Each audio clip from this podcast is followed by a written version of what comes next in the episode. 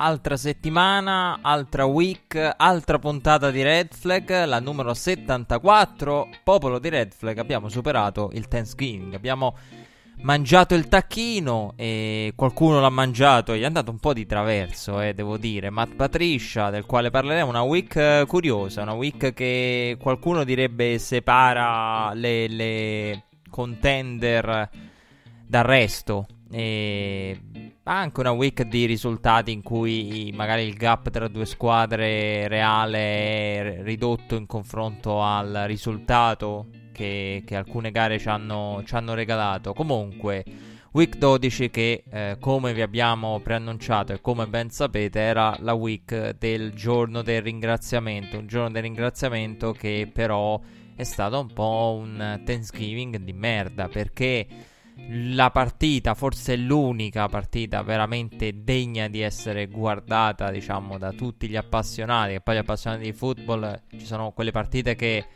se non fossero in Thanksgiving, eh, Texans at Lions e eh, Washington Football Team at Cowboys, sarebbero di secondo piano e diventano di primo piano grazie al Thanksgiving. E poi c'era la partita, no, tra gli Steelers e i Ravens, o almeno era in programma fino all'ondate, all'ondata di positività che ha colpito Baltimora, e, e arriveremo a parlare anche di quello, perché è stata una week in cui oltre al tacchino il, il Covid purtroppo ha eh, danneggiato questa, questa settimana impattandola. Avremo modo di, di parlarne in modo molto approfondito con la partita dei Broncos contro i Saints, che è un po' la partita simbolo, no, del, di quello che il Covid può arrivare a fare in N F L, al di là dei rinvii, al di là de, degli spostamenti e delle variazioni di, di schedule. Comunque partiamo dal Thanksgiving, partiamo da Texans at Lions, una Detroit che inizia con il solito copione, il copione delle script plays che, che fa il proprio dovere, non è una novità,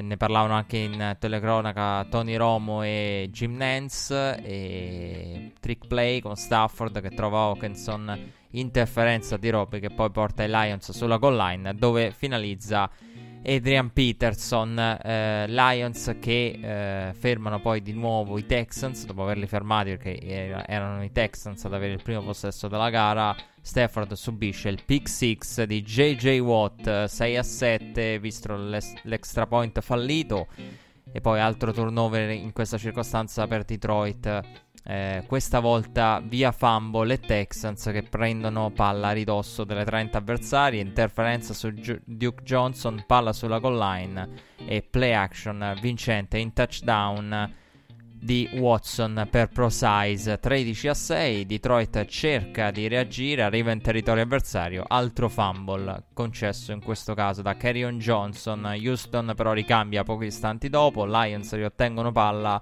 esattamente eh, dove l'avevano persa, o qualche yard più in avanti o più indietro. Peterson segna il secondo touchdown della sua partita, quattordici a tre, ta- targato padroni di casa. Texans poi di nuovo avanti venti a quattordici con il passaggio di Watson per Duke Johnson che corre direttamente negli spogliatoi, in quello che è probabilmente l'immagine di questo Thanksgiving, questo per capire il livello di prestazioni individuali e di giocate simbolo che, che abbiamo visto, rispetto, no, a, a Zeke Elliott dentro il, il calderone eh, del Salvation Army. Comunque direttamente negli spogliatoi corre Duke Johnson, oltre che nella endzone avversaria. Houston poi aggiunge altri tre punti dopo il two-minute warning. Detroit riceve il kick-off del secondo tempo, trova tre punti che la riportano sotto di un solo possesso. Houston fa altrettanto, squadre che nel corso del terzo quarto, come detto, si scambiano solamente field goal. Il terzo quarto è un quarto che poi si chiude con il lancio lungo di Stafford contestato, sporcato e intercettato. Eh, touchdown di Fuller, conversione da due punti con shovel pass per il più diciassette, trentaquattro a diciassette. Houston che trova un altro trick play con Duke Johnson in una delle giocate più belle, più creative della settimana. Duke Johnson che la passa indietro a Deshaun Watson, che trova Fuller per un altro touchdown, quello del quarantuno a diciassette, che manda praticamente la gara in archivio. Poi in garbage time Detroit trova il touchdown di Sanu, quarantuno a venticinque per il quarantuno a venticinque finale.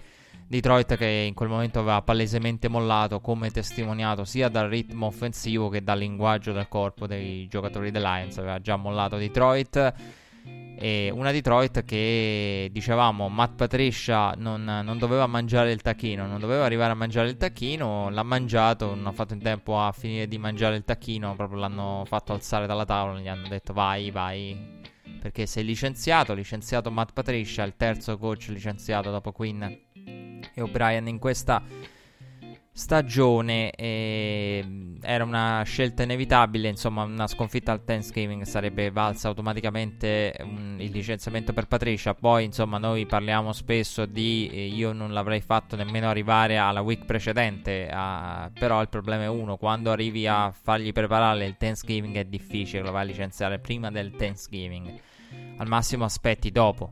Però il discorso era eh, se Matt Patricia, il discorso era al massimo Matt Patricia da licenziare molto prima, e quando magari la stagione era un minimo riacchiappabile. Comunque è arrivato il licenziamento, come detto, dell'ex defensive coordinator dei Patriots. Non una bella esperienza quella da parte quella di Patricia con i Lions, e mai veramente sbarcata a Detroit la, la Patriot Way di cui tanto ha parlato e che tanto desiderava esportare eh, nello stato del Michigan.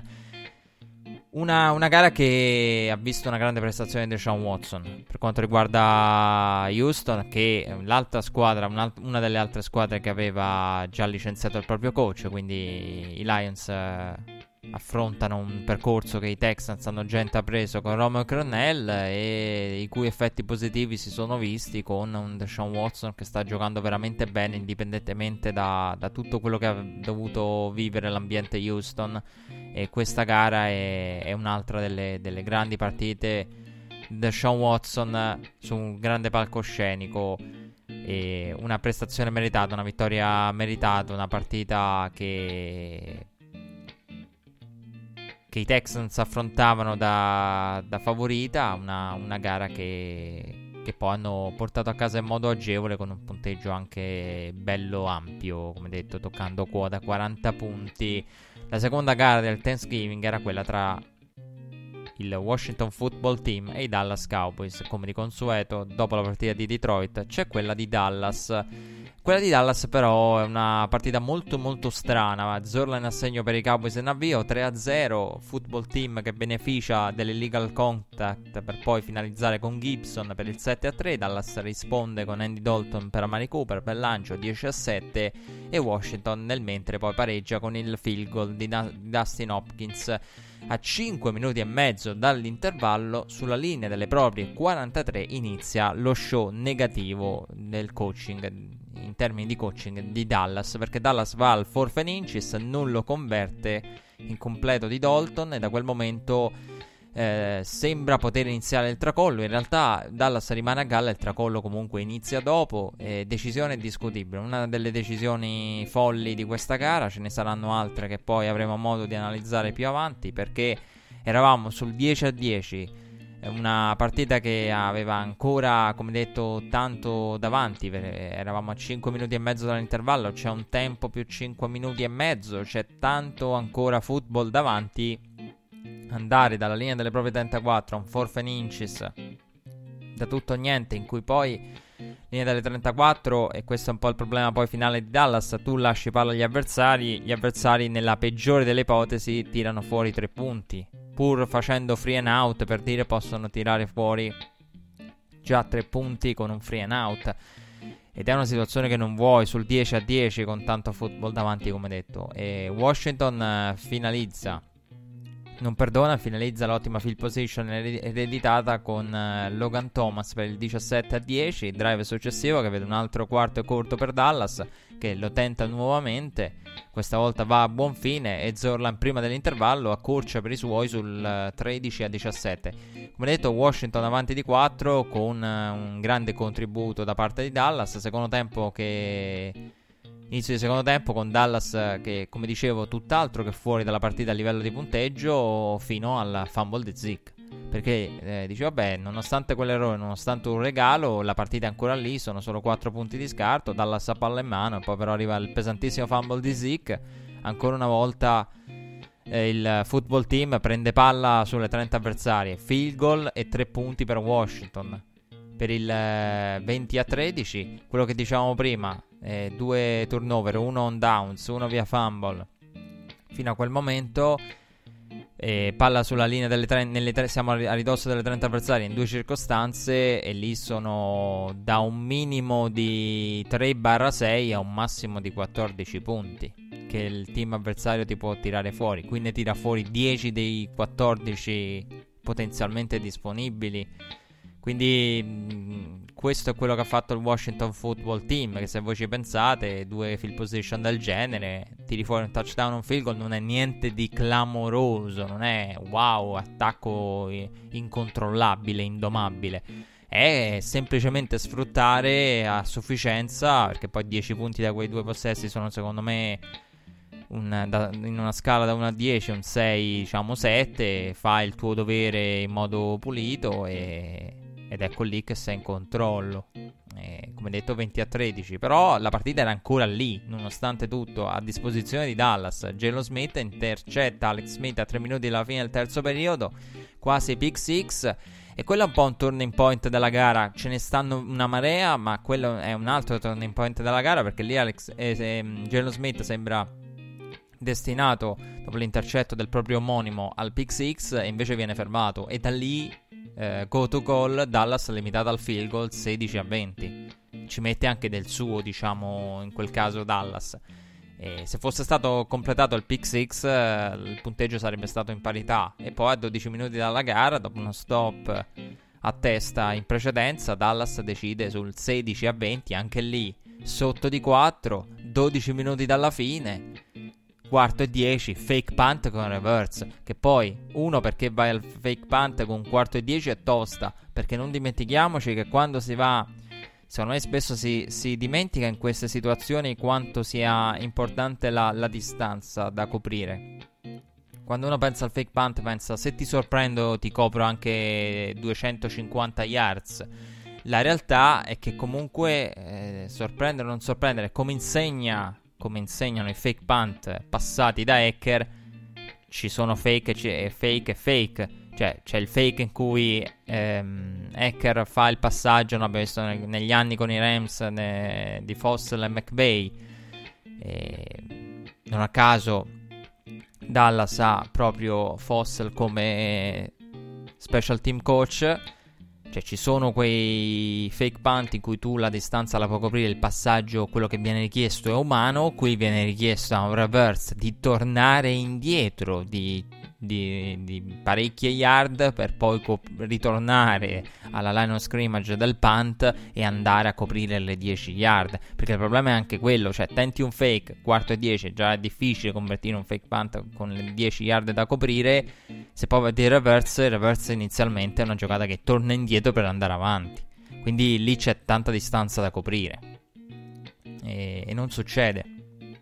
Quindi finito malissimo quel tentativo di fake punt.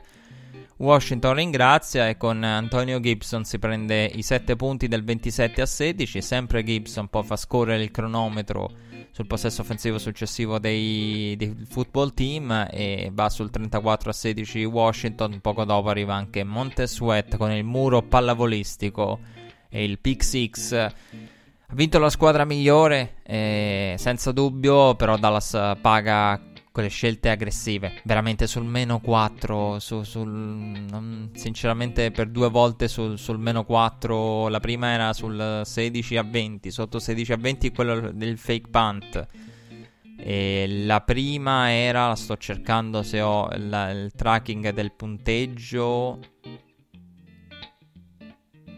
erano sotto di tre. No, sul dieci pari, sul dieci pari, pardon, sul dieci pari la prima, sul sedici a venti la seconda. Quindi decisioni discutibili, tre field position d'oro concessi agli avversari, due touchdown e un field goal, diciamo prima, un, ta- un field goal e un touchdown, al quale aggiunge un altro touchdown. Da ventuno punti totali ne tira fuori tre, ne tira fuori diciassette Washington e, e ringrazia.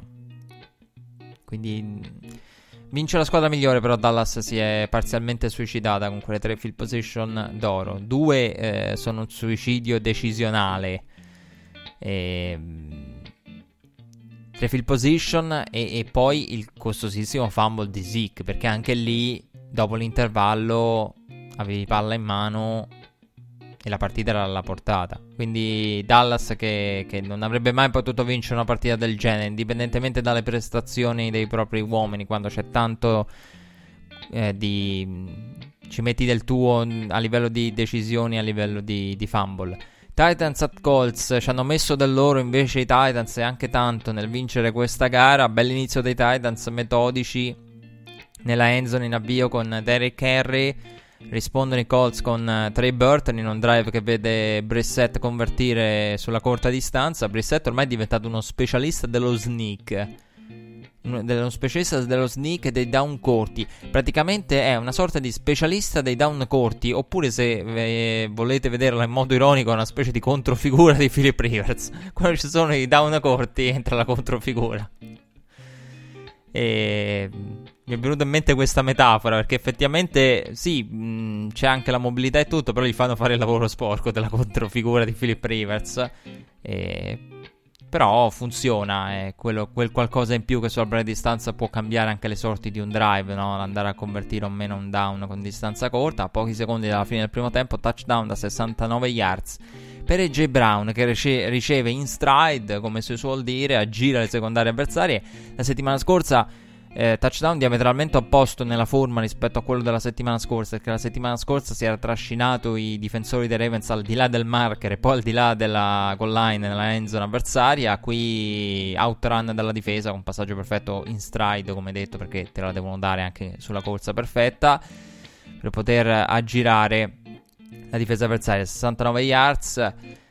E Indianapolis pareggia i conti quattordici a quattordici con il touchdown di Brissett dopo l'interferenza nella endzone su T Y. Hilton. Burton di nuovo protagonista però nella giocata chiave del drive, eh, Tannehill tirato giù su terzo and goal, eh, ma la penalità, le mani in faccia della difesa, ridanno una nuova serie di down ai Titans e eh, Henry non perdona per il ventuno a quattordici. Henry che prima dell'intervallo tocca già la tripla cifra con in quel momento dieci yards eh, quasi di media portata. Henry che poi realizza anche il touchdown del ventotto a quattordici arrivato negli ultimi due minuti.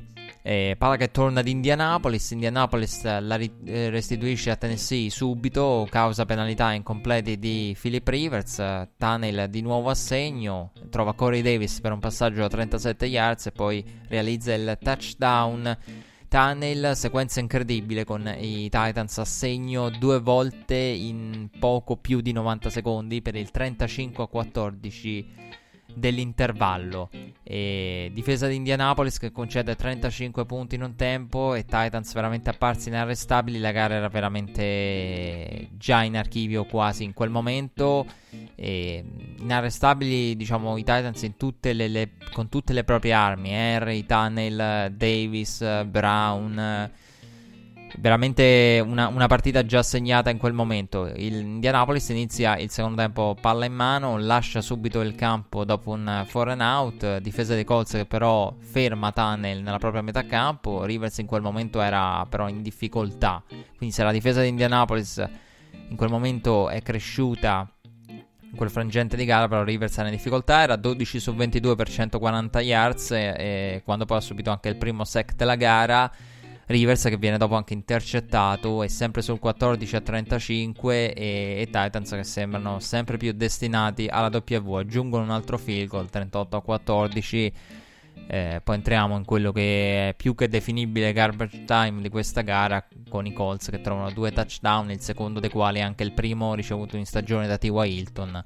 E quando ho rivisto la partita ho detto mazza, il primo touchdown ricevuto da T Y. Hilton, in realtà non sorprende nemmeno perché eh, ci sono anche assenze di mezzo, quindi i conti in quel senso vanno rivisti, però mi ha sorpreso insomma il primo touchdown ricevuto da T Y. Hilton, un sack kick di Indianapolis è ritornato da, dai Titans, A J Brown in touchdown, Titans che hanno dominato questa gara, i Colts hanno... È stata una gara che ridimensiona molto Indianapolis, è stata una gara in cui i Titans si sono riscattati rispetto a quel giovedì in cui la D-line dei Colts aveva messo in difficoltà Indianapolis, però qui la, la D-line dei Colts aveva messo in difficoltà i Titans, però qui eh, Indianapolis non aveva, eh, assen- aveva assenti sia Buckner che Autry e la differenza si è vista, e oltre all'assenza di Buckner e Autry a penalizzare Indianapolis o a beneficiare, a, fa- a elevare eh, Tennessee sono state le giocate fatte a dovere dallo special team, perché quella fu una gara in cui veramente lo special team ammazzò i Titans. Comunque i Colts l'hanno meritata quella gara lì, eh, con, nel secondo tempo con Philip Rivers, quando poi l'hanno chiusa in quel giovedì di qualche settimana fa, però senza special team, senza tutti quei regali, si sapeva sarebbe stata una partita equilibrata e che i Titans avrebbero avuto le, le, le, le proprie opportunità, e senza, con assenze importanti nella D-line avevano anche probabilmente un piccolissimo vantaggio. Raiders at Falcons, eh, una gara in cui il, era difficile da, da pronosticare, una gara che vedeva i Raiders eh, favoriti nello spread, ma reduci da una sconfitta come quella contro Kansas City in cui giochi bene e poi comunque un minimo accusi. Quanto poi l'hanno accusata a livello pratico è difficile da... era difficile immaginarsi che l'accusassero così tanto. Raiders aggressivi in avvio con Gruden che opta per il quarto down nelle proprie cinquanta, ma Jacobs viene fermato, turnover on downs pesanti, però Falcons fermati poi a loro volta e nonostante la buona field position calciano con Cooper il tre a zero. Curiosissimo, molto molto strano l'avvio di questa gara perché eh, i Raiders danno tante opportunità ai Falcons che li graziano, però poi le opportunità concesse ai Raiders sono talmente tante che alla fine Atlanta, diciamo, i Raiders continuano ad aprire il varco ad, ad Atlanta che poi ci si infila, ecco, questo è un po' il discorso. E come detto calciano con Koo a metà del primo quarto, fumble di Carr, Falcons di nuovo a ridosso della red zone, copione che però in quel momento si ripete, due turnover, due ottime field position ma solamente due field goal, sei punti con Koo eh, per i Falcons. E Raiders che, che vanno al punt nel terzo possesso, eh, difficoltà offensive per loro anche se come detto Atlanta poteva veramente sfruttare meglio le prime occasioni. E terzo possesso forzati al punt, altra occasione per Atlanta con, con Oakland in difficoltà, ma Tryon viene in, anche intercettato in, nel possesso successivo e, e quindi uno dice vabbè ma qui sono solo sul sei a zero quando poteva essere molto più complessa la situazione di punteggio per, per i Raiders, però come dicevo io i Raiders continuano a dare eh, ad aprire il varco e Las Vegas che, che poco dopo concede il fumble con Jacobs, il secondo fumble della gara e solo in apparenza però perché poi il review ridà loro palla, eh, Raiders che possono solo andare al check down perché era un terzo infinito per il tre a sei e poi i Falcons trovano il primo touchdown sul fine del primo tempo della partita con eh, Cal- Calvin Ridley che riceve da Matt Ryan, Raiders che dopo concedono il fumble di Carr, il secondo della gara per lui, Falcons che aggiungono tre punti, primo tempo veramente infinito che era rimasto da solo in piedi, mentre le altre partite erano negli spogliatoi per l'intervallo. Atlanta avanti sedici a tre a undici minuti dalla fine del terzo quarto. Deion Jones mette a segno il pick six ai danni di Carr, che vale il sorprendente clamoroso ventitré a tre. Atlanta allunga, allunga, allunga fino al quarantasei. Blowout totale dei Raiders, svuotati dopo la gara con Kansas City. Probabilmente sì, eh, probabilmente hanno accusato quella partita lì, e poi bisogna anche dire che i Raiders hanno avuto grandi prestazioni da parte di Carr, che la, la partita Carr sta giocando una delle migliori stagioni, forse anche superiore a quella de, del Carr potenziale M V P ai tempi di Del Rio, però era veramente difficile immaginare che fosse sostenibile, che tutte le domeniche, no, avremmo visto quel car, il car della settimana scorsa, e qui abbiamo visto uno dei peggiori car in realtà. E Gruden, che ha fatto i complimenti ai Falcons, ha detto sono una delle migliori squadre dal record perdente si siano viste negli ultimi anni, e ci aveva ragione, perché poi alla fine sono andati a conquistare la W proprio contro i suoi Raiders. Eh, Cardinals at Patriots, una gara in cui la W bisognava sudarsela, questa qui al Gillette Stadium. Cam Newton intercettato in avvio, mano toccata, palla raccolta, terza giocata della gara e Cardinals sono già nella red zone. End around di Isabella per il first and goal, Drake due snap dopo e, e i Cardinals sono già sul sette a zero. I Patriots vengono fermati sul drive successivo, la palla torna ad Arizona che allunga con il calcio di Gonzalez per il dieci a zero. Patriots, che nelle dieci avversarie si trovano al quarto e due, ovviamente vanno al quarto down, attacco che rimane in campo, convertono il tutto in sette punti con l'option pitch di Cam Newton per James White per il eh, sette a dieci.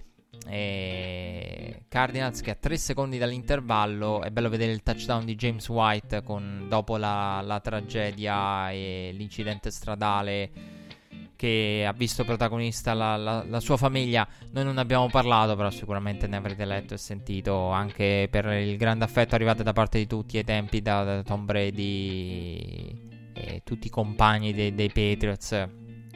Non, mi è venuto in mente adesso, non so se ne avevamo parlato, però sicuramente se non ne abbiamo parlato ne avrete letto altrove, ho sentito parlare altrove. Cardinals, dicevo, a tre secondi di intervallo dalla linea delle uno avversaria tentano una giocata da tutto o niente, Drake viene fermato e lì sono punti che se ne vanno, perché Kingsbury però ha fatto la scelta giusta, eh, a tre secondi con uno snap, anch'io mi sarei giocato il tutto o niente.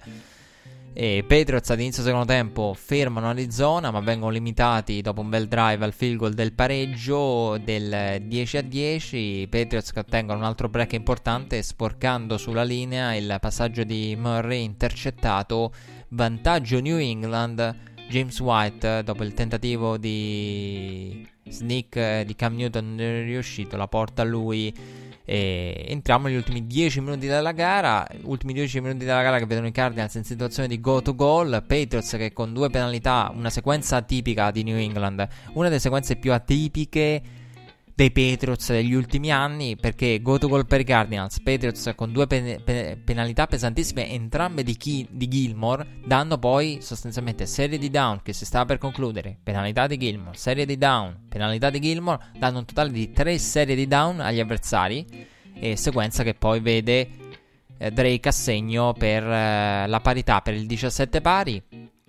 E poi entriamo nel finale con i Patriots che avanzano, sembrano in controllo, con il cronometro da gestire perché mancavano quattro minuti all'incirca. Newton viene intercettato nel passaggio diretto a Bird, Arizona è in un ottimo field position, arriva anche a calciare con Gonzalez a uno e quarantasette dalla fine, ma il kicker sbaglia da quarantacinque yards e i Cardinals vengono puliti dai Patriots. Folk per la vittoria allo scadere, ancora una volta una gara sofferta per i Patriots, non un grande Cam Newton, la difesa non è stata perfetta, però secondo me la vera notizia, oltre alla vittoria di New England che continua a navigare attorno a, all'isola de, de, l'isola dei cinquecento, è incredibile come questa squadra sia anche solo, lo ripeto, secondo me mh, avrà un record negativo, però il semplice fatto che possa ruotare attorno, no, al potenziale in prospettiva otto otto è, è, è un enorme complimento al coaching staff, e soprattutto perché le prestazioni di Cam Newton hanno lasciato in molti casi a desiderare, quindi non è che c'è stato un exploit. La, la, il resto della squadra è quello che conosciamo, no? Con Jacoby Myers che deve elevare, alzare il, pro, il livello del proprio gioco. Eh, stavo pensando al fatto che, occhio alle quarterback room, alle squadre, alle franchigie sanzionate, eh, con le quali l'N F L, delle quali l'N F L non ha gradito la, la politica e la gestione delle situazioni Covid. Occhio, perché qua, se salta la quarterback room dei Patriots, Jacoby Myers eh, Jacoby Myers per la vittoria. A quel punto sarò, sarò qui a pronosticarvi Jacoby Myers per la vittoria. Dicevo, al di là del de, de discorso Patriots, eh, i Cardinals sono apparsi eh, una squadra non al cento per cento, con i giri del motore ridotti, il manettino abbassato come in Formula uno, e dove Grosjean è uscito da, dalle fiamme, grazie a Dio, e nel Gran Premio che sicuramente molti di loro avranno visto. Se non, è una di quelle circostanze in cui no, tutti poi ti scrivono, hai visto cosa è successo a Grosjean. E dicevo, eh, a basso regime i Cardinals con Kyler Murray che non usa le gambe, eh, non usa le gambe, non, eh, a un certo punto aveva solo due yards su corsa, eh, e che poi è anche il motivo per cui i Patriots magari, ecco, in quella circostanza della, sulla goal line danno più opportunità ai Cardinals, però i Cardinals faticavano anche a finalizzare, perché in molti casi, in molte serie di down, poi la, la chiave che, che apriva tutto era, la, era, erano le gambe di Kyler Murray sui slalom verso la end zone e verso il primo down, e qui, qui non ci sono, come non ci sono state contro Seattle. Quindi un Kyler Murray piuttosto limitato fisicamente, e, e si vede. Chargers at Bills, eh, Los Angeles recuperava invece Austin Eckler, eh, che era assente dalla week quattro. L'inizio vede Bills a segno con Knox sul passaggio di Josh Allen, risposta dei Chargers con l'ass Herbert Keenan Allen, Bills che poi trovano il trick play con Cole Beasley per Gabriel Davis, eh, un'altra giocata tra le più creative della settimana. Metto davanti quella dei Texans senza ombra di dubbio, per il quattordici a sei, come detto, a ricevere G- Gabriel Davis da Cole Beasley. E aggiungono poi un field goal eh, con, con Bass per il eh, diciassette a sei. Difesa dei Bills che contiene molto bene i Chargers, e poi ci, ci arriveremo alla fine, perché è un po' la storia della partita, la prestazione della difesa dei Bills. Forzano cinque punt su sei possessi nel corso del primo tempo, contro un attacco che, che ha le armi, che ha Justin Herbert che re- recuperava Austin Eckler. Quindi cinque punt su sei possessi nel corso del primo tempo è tanta roba per la difesa dei Bills, che tutti dicevano ma quando tornerà rim, ci ritornerà a far vedere il livello al quale ci ha abituato lo scorso anno, e un livello tale da, da, da rendere questa squadra, no? Una squadra che, a cambiare un po' la percezione di questa squadra da quella che arriva ai playoff e poi, e poi se ne va a casa, e diciamo un po' come ai playoff si prende la sua medaglia di partecipazione e poi se ne va a casa. E Bills che ricevono il kick off del secondo tempo, marciano con tredici giocate, bel drive in modo molto metodico e organizzato per il touchdown trovato da Josh Allen via keeper. eh, Chargers che si riportano sotto con il touchdown di Joshua Kelly. In quel momento il punteggio della partita era ventiquattro a quattordici per i Bills, produttivi Bills in attacco, Eh, con il running game, nonostante Bosa vada a segno con il terzo sack della gara. Una prestazione di altissimo livello quella di, di Joey Bosa in questa partita, la migliore della, della, della stagione. Un Bosa al top della condizione. Chargers che a dieci dalla fine dell'ultimo quarto tornano sotto di un possesso di nuovo con il field goal di Badgley. Eh, possesso successivo, drive successivo che vede il costosissimo fumble di Josh Allen su più sette in field goal range, ma la difesa dei Bills reagisce. Sack, quasi fumble di Herbert, free and out, Herbert rispedito sulla sideline. Un altro episodio, un'altra circostanza, un'altra sequenza che va a mostrare, no, la prestazione ottima della difesa dei Bills. Palla in mano sopra di sette, Josh Allen però decide che un'altra opportunità ai Chargers va data. Pessimo intercetto. Pessimo intercetto eh, intercettato da Davis, al quale aveva fatto girare la palla davanti. gli hanno girate poi le palle a lui ed è andato a intercettare il giocatore Chargers il passaggio di Josh Allen, e, mh, perché dopo il touchdown su corsa, beccandosi anche la penalità, aveva, era andato a far girare la palla stile trottola sulla sideline proprio da, davanti a Davis, che aveva provato a inseguirlo in quella giocata, e Davis eh, ricambia il favore andandola a intercettare, il peggiore intercetto della settimana, probabilmente quello di Josh Allen. Ma Herbert viene intercettato a sua volta sul terzo e sei da Tre'Davious White. Bills che poi il field goal eh, con Bass del, dieci a z- del più dieci di nuovo lo, lo trovano, e Chargers eh, regalano spettacolo poi nel finale e basta, sostanzialmente, con il quarto down di Herbert stila il Mary. Io voglio dire una cosa, allora lo fai una volta eh, ok, può essere un caso, ma perseverare è diabolico. Allora io voglio dire un altro passaggio, Tre'Davious White ancora a difendere, situazione del Mary, ancora una volta va per l'intercetto, ancora una volta viene punito da Da, dagli avversari. È assurdo, è assurdo. Io quando l'ho detto ho detto non ci voglio credere, cioè non ha imparato. Allora, perché, per carità, qui ha fatto grandi giocate White eh, intercettando Herbert, ma sulla situazione di Lyle Murray dopo, dopo Lyle Murray eh, pre-bye, perché i Bills venivano dal bye, sembra una vita fa, però l'ultima partita che avevano giocato era quella con eh, Lyle Murray di Car- Lyle Murray. E ancora una volta non schiaccia la palla a terra e va per l'intercetto. E poi era quarto down. Non mi venite a dire niente, perché era pure quarto down. E io quello che mi chiedo è, in situazione del genere, cosa... Intanto su quarto down perché vai all'intercetto? Quando la schiaccia a terra, perché il discorso è uno, intercetti, devi superare la precedente line of scrimmage, perché la line of scrimmage che avevano loro diventerà la tua line of scrimmage, quindi come minimo devi essere sicuro. No, come quelli del touchback, intercetto nella endzone, esci, devi arrivare come minimo venti yards, devi coprire, perché se no non ha senso manco minimamente quello che stai facendo. E anche se ne ottieni, vai al di là della line of scrimmage di poche yards, anche in quel caso non so se ha senso, perché potresti rischiare il fumble e un ritorno, diciamo, quindi boh, perde la palla nel ritorno. Però quello che dico io è perseverare è diabolico. Ancora una volta Tre'Davious White, ancora una volta va per la palla, ancora una volta vittima di una giocata stile Hail Mary. Qui vabbè era corta, perché la distanza, la scrimmage iniziale era molto arretrata, quindi non c'era modo di arrivare nella endzone. E... però la cosa più bella è il presidente degli Stati Uniti, presidente Lynn, Eh, che attende solamente de- che finisca il mandato di Joe Biden per vincere e dominare le prossime elezioni in modo totale, con un plebiscito, perché io non, non riesco a capire non riesco a capire come ancora si possa difendere Anthony Lynn, che si sta mostrando di settimana in settimana, lui con il suo staff, uno dei peggiori a gestire le situazioni nel finale, uno dei peggiori a gestire il cronometro. Qui ci ha, ri- ri- ri- ri- ci ha regalato una sequenza divertente, una sequenza eh, che non ha impatto sulla partita. A diciassette dalla fine, cronometro che scorre, prova la corsa, prova la corsa e chiusura ancora più poetica, il tentativo di sneak a tempo scaduto di Justin Herbert.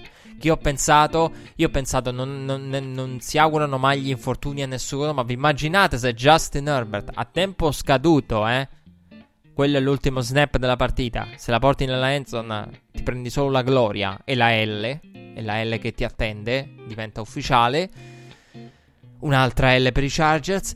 Ma la cosa assurda è, cioè, vai a fare uno sneak con Herbert per che cosa? Cioè, tu metti a rischio il proprio quarterback, metti che succeda um, qualcosa stile Mahomes contro i Broncos, perché? Perché devi far fare lo sneak al tuo quarterback? Passala, fai qualcosa, corri, tanto la partita finisce là, corri o passi, è uguale. Ma perché vai di end off? Perché esporre Justin Herbert per una giocata che non ti dà nemmeno manco a dirgli, sai, poi c'è l'onza kick, lo converti, là il Mary con un secondo, no no no, lì è proprio finita la partita. Quindi boh, perché l'ultimo snap della partita, che è una partita ormai matematicamente e a livello di punteggio conclusa, perché, perché andare alla sneak con Justin Herbert, perché farla portare a Justin Herbert, sinceramente non, non lo capisco, però vabbè. Eh, in una sequenza molto divertente, eh, non una grande partita per Josh Allen, non una grande partita per Josh Allen Eh, pessima de- decisione dell'intercetto, complice come detto il lavoro fatto da, da Bosa, e l'ha messa veramente in difficoltà Josh Allen, i Chargers. Bene però la difesa dei Bills, con Justin Herbert sotto pressione, un Justin Herbert dal quale sono, eh, al quale i Bills sono arrivati a mettere pressione subito.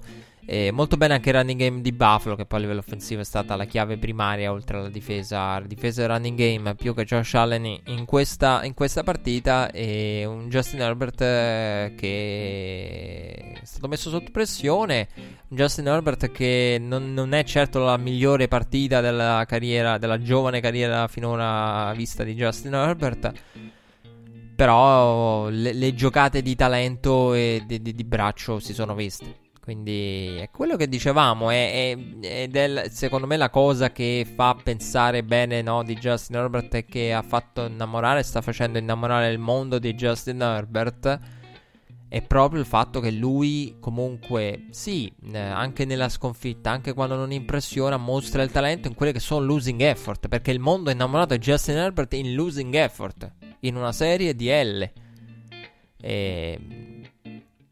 il che... sicuramente è sinonimo di un grande giocatore. Però qui alla fine la vittoria l'hanno presa i Bills. Giants at Bengals, qui mancava il collega rookie come Justin Herbert, Joe Burrow assente, Brandon Allen partiva per i Bengals, New York subito pericolosa con il, cinquanta, con il passaggio da cinquanta più yards di Jones per Ingram. Giants fermati sulla colline in avvio, chiamati al quarto down, trasformato da Coleman in sette punti, kick off successivo al touchdown, Bengals a segno con il ritorno di Brandon Wilson, reagiscono subito, squadra che nel secondo quarto si scambiano field con l'intervallo sul dieci a dieci. Non una bella partita, bella, lo potevate immaginare dalle aspettative e dalla partenza di Brandon Allen.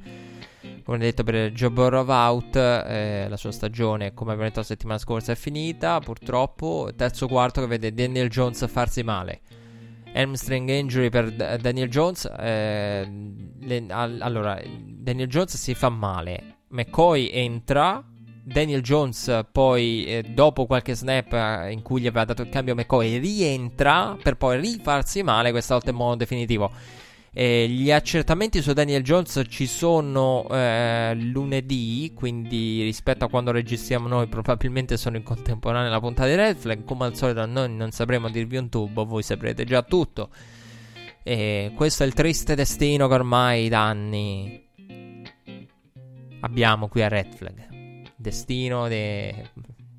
quando d'altronde vuoi, no, subito una bella week carica, subito a caldo andiamo a parlare della week, e poi purtroppo gli accertamenti vari post infortunio, e non è praticamente impossibile aver, averli per la puntata, in tempo per la puntata, per ovvi motivi, e...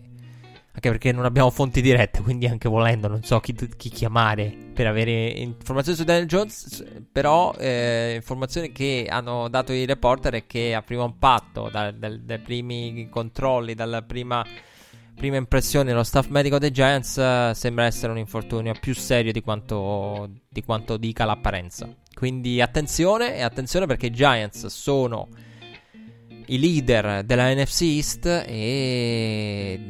Daniel Jones stava giocando bene, lo dicevo settimane, due settimane fa quando parlavamo della N F C East, che, che ha visto, no, quella sfida per la vetta potenziale parziale de, de, del Thanksgiving.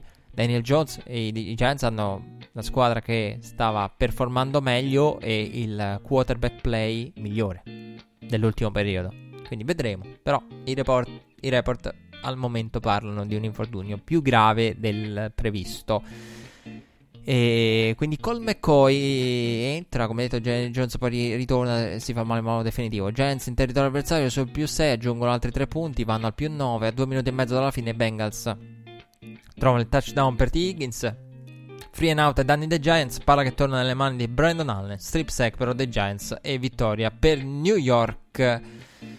E una vittoria importante per i Giants. Poi è chiaro, il futuro dei Giants dipende da, dal calderone della N F C East e dal e da quella che sarà la situazione con McCoy e Daniel Jones, quanto e, co- e come tornerà Daniel, quando e come tornerà Daniel Jones. Dolphins at Jets, uno che aveva un infortunio che in apparenza sembrava cosa di poco conto, e poi in realtà i report hanno detto non è tanto di poco conto, perderà eh, una manciata di week, è Tua Tagovailoa, a parte Fitzpatrick. E eh, io avevo questa partita, quando ho letto di Fitzpatrick ho detto può essere anche meglio, perché Fitzpatrick i Jets no, li, li ha già...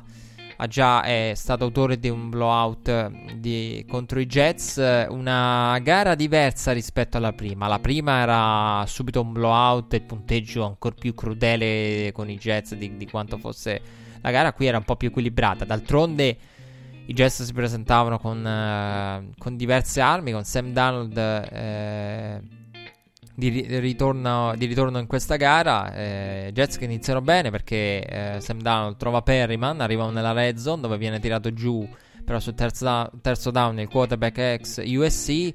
New York costretta al field goal, Dolphins che rispondono con il calcio lunghissimo di Sanders, Dolphins che poi trovano il touchdown del dieci a tre con la jump ball per Gesicki.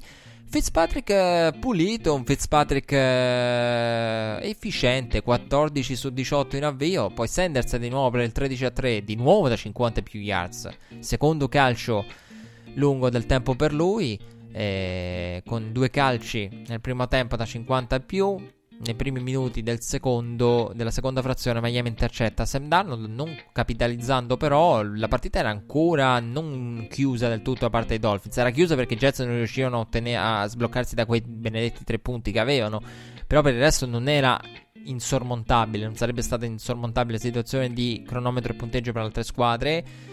E Miami che prolunga la propria striscia con l'intercetto di Sam Darnold di gare con un turnover messo a segno in difesa. E fine terzo quarto, inizio fine terzo quarto, inizio del, dell'ultimo quarto, che vede i Jets palla in mano, e quarto e corto nella red zone non convertito, Dolphins che tornano con il pallone sopra di dieci, un quarto praticamente da giocare, e, e un, un ultimo quarto che poi vede Fitzpatrick per Shane, venti a tre, il touchdown del venti a tre, gara in cassaforte e partita in archivio. I Jets eh, ancora senza vittorie, i Jets ancora con Adam Gase con Adam Gase che è stato protagonista di un simpatico siparietto in conferenza stampa. Gli hanno detto ma tu chiamavi, ma sei sicuro che hai dato il play calling al tuo offensive coordinator? Il giornalista era proprio detto, noi abbiamo visto che stava in piedi lì senza fare niente. Bellissimo il siparietto, andatevelo a cercare. Adam Gase che negava, che poi cosa ci sia da negare nel play calling, se si è ripreso il play calling, poi ha detto no perché è una dalle prime giocate, quindi diciamo un lavoro di, di squadra interagiamo, non so, ha mentito probabilmente Adam Gase, che se l'hanno pizzicato, hanno pizzicato l'offensive coordinator a non fare niente, Adam Gase eh, a dare le giocate a Sam Darnold probabilmente. Curioso, curioso il separietto in casa Jets, e un Adam Gase che è lì, rimane lì, e vedremo fin quando. Ma io secondo me rimango sempre più convinto che i Jets vogliano tenere Adam Gase, perché non ha senso, è inutile un cambio adesso. E al massimo lo, lo, lo fai fuori in stile Ron Rivera con i Panthers lo scorso anno. Non che sia paragonabile quanto fatto dei due, per, ca- per carità, perché quello che ha fatto Ron Rivera con i Panthers, Adam Gase con i Jets non l'ha nemmeno intravisto col binocolo, però come il genere di licenziamento che arrivano a poche week dalla fine, che poi ti permette a tutti gli effetti di dire ecco la nostra panchina sarà disponibile, ma, ma, ma sarebbe solo un'ufficializzazione. Anche in questo caso i Jets voltano pagina, cioè lo sa anche Adam Gase, lo sanno tutti che, che, che la panchina dei Jets sarà disponibile.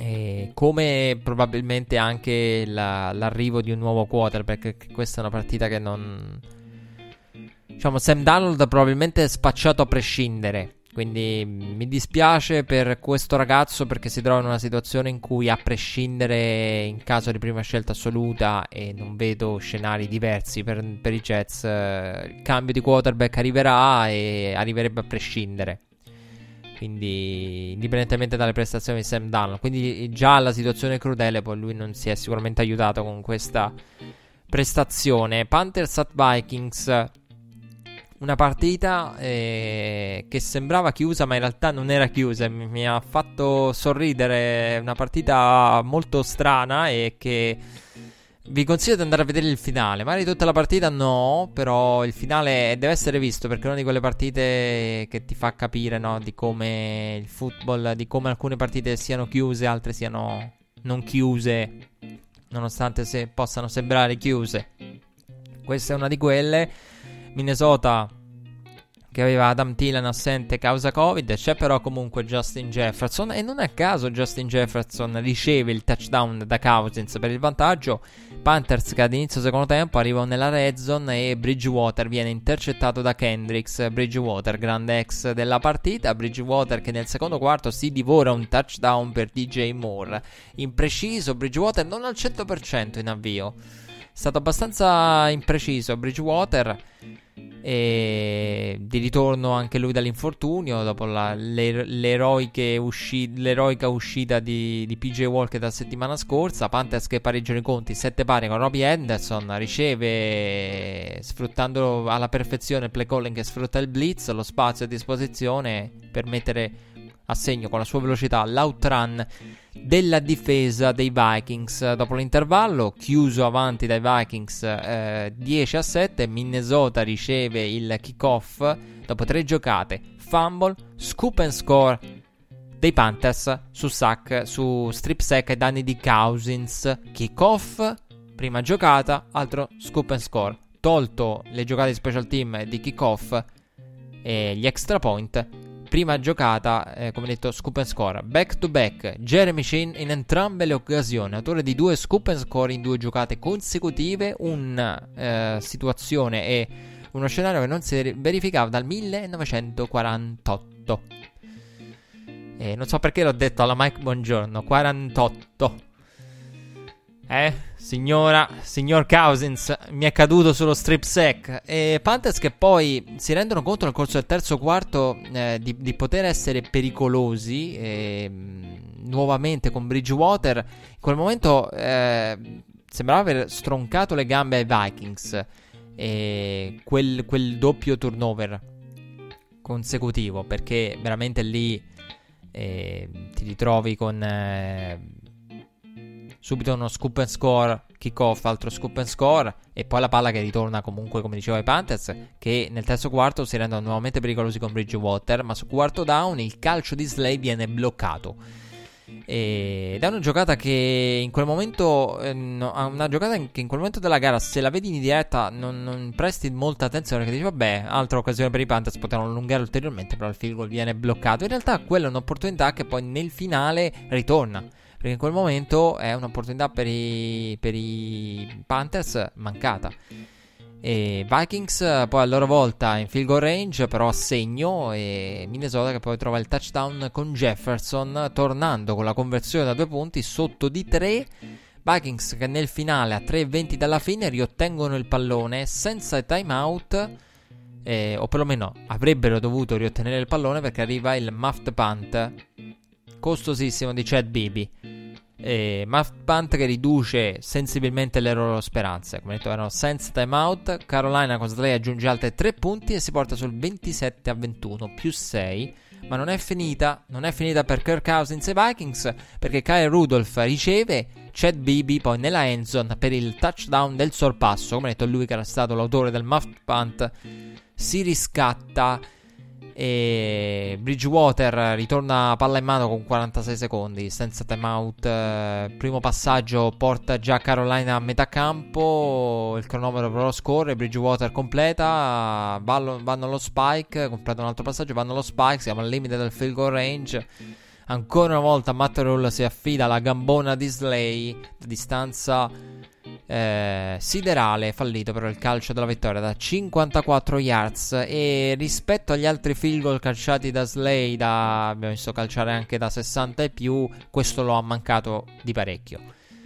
E Vikings che hanno completato in questa gara la rimonta eh, dopo essere stati sotto di undici nell'ultimo quarto. E però quello che dicevo è che questa partita Sembrava tanto chiusa, sembravano tanto spacciati i Vikings, però vai a vedere, eh, i Vikings erano sì in una situazione di punteggio complessa, però avevano ancora le opportunità, uno dice ma dove sono i time out, dove sono i punti, è eh, complesso, però in quel momento eh, a un certo punto sembrava, se voi andate ad ascoltare la telecronaca, cioè vi, ra- vi descrivevano una partita chiusa, quando tu dici no, ventisette a ventuno è tutt'altro che chiusa, tutt'altro che chiusa.